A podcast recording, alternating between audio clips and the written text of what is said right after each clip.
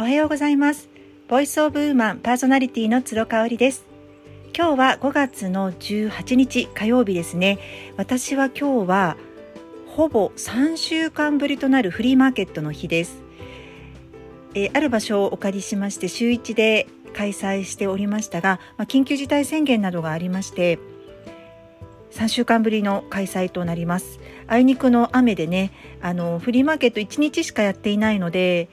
搬出と搬入搬入と搬出がをもう1日でやらなくてはいけなくって、まあ、冬はすごい寒い中朝早くからやっていますし雨の日も主人に車を出してもらったりとかもう晴れ間に「えいや!」とあのピンポイントでね準備をしたりとかしています。ただね私がすごく好きな時間なのでそれに伴う、まあ、雑務みたいなものですかね。ちょっと面倒くさいことっていうのも正直消化できています。あんまりそれが気にならなく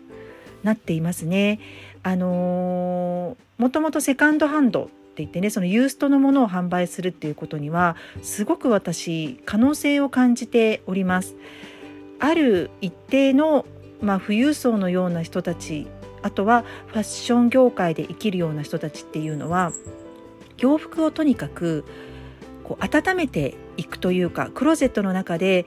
ずっと保管をしていくっていうかそれよりかはトレンドでこう仕事柄的にもね回していかなきゃいけないんですよね。なんですけれどもあのそうではそういうことができない方ももちろん一定一定数というか多い人数でいらっしゃるわけです。そういう方々にすごく綺麗な状態のまましかも安価な価格帯でねご提供ができるっていうのってすごくウィンウィンだと思いませんか？なので私はもともと東京に住んでいた時からフリーマーケットとかやったことは一度もなかったんです。東京ってね本当にフリマが多くって芸能人の方とかスタイリストの方とかが頻繁にホテルの一室とか借りてねフリーマーケットをするんですよ。うん、で私その頃の私はフリーマーケットで出すものもないわと思っていました。今ほどファッションに対してのあのプロ意識というかあんまりこう生活に密着しているような感じではなかったのでフリーマーケットは未経験でした。ただ関西にね来てからあそういえば地方都市ってフリーマーケットあんまないなと思って。しかもそのハイブランドのものを安価でっていうねそういうフリーマーケットってあんまりないなって思ったんですよね。あの私のフリーマーケットではあのファストファッションザラとかユニクロなんかもあの出してます。ただあの商品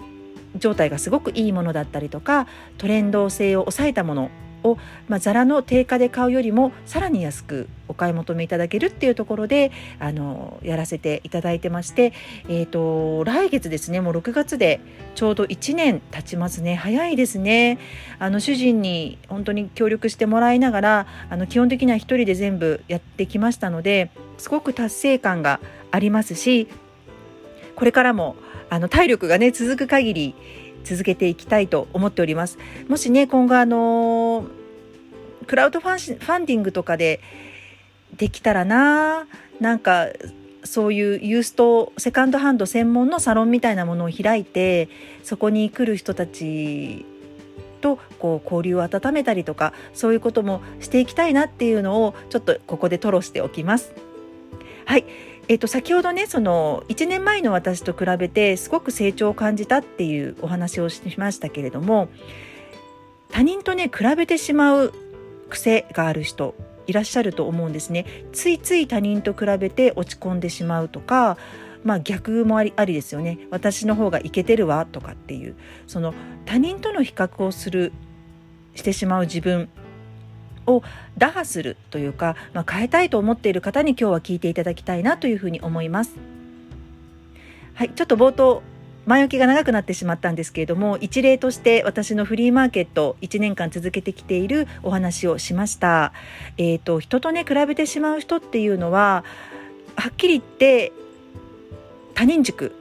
ですねあと承認欲求だけがこう膨れていってしまうような感じなのでうーん何が起こるかっていうとそういうふうにしているとですね自分で決めて自分で責任を負うっていうことがそういうことを避けがちになります。なので対外的に自分に起こることうんですね。それをね全て人のせいにするようになってしまったりとかっていうことが起きるわけなんです。あとは自分を大切にできないっていうのはシンプルにわかりますよね。じゃあどうやったらこういった自分を打破できるのかっていうところなんですけれども先ほど申し上げた成功よりも成長に目を向けるっていうことですね。これは成功だとどうしても隣のあの人との今の自分と隣のあの人との進捗状況を比べてしまうと思うんです。あんなにあの人は頑張ってるのに私は全然頑張れてない。もう今に対してベクトルが向いてしまうとどうしても今を生きている他の人たち比較をしてしまうっていうことになると思います。じゃあどうすればいいかっていうと成長ですね。成長の方に目を向ける。1年前の自分はどうだったか。5年前の自分はどうだったか。私もねこの癖を本当に断るごとにつけるようにしていましてそれがすごく効果的に現れたのが5年日記ですね。5年間の同じ日が1ページになっているので去年自分が何をしたとか2年前こうだったとかっていうのが1ページでわかるんですね。これねすごくいいと思います。あの比較をするんだったら過去の自分と比較をしてくださいっていう話ですね。でどうだったかなって私頑張ってきたつもりだったけれどもなんか実はそうでもなかったかもじゃあ頑張るにしても少し方向転換しようかなとか軌道修正になりますよねそういった感じになりますなので成功よりも自分の成長に目を向けるっていうことが一つ目あと二つ目はこれはね、うん、感謝ですね。やっぱりこう自分一人では何もできてないんだ。どんなに一人でねやろうとしてても私の場合もそうですね。フリーマーケット一人でやってきましたというふうに申し上げましたけれどもあの主人やあとはこんなあの不便なね場所でやらせていただいてしかも週1っていう限られた時間で期間でやっている場所に来てくださるお客様があってこそ続けられていることなので感謝は欠かせないと思います。そして感謝の念が出てくると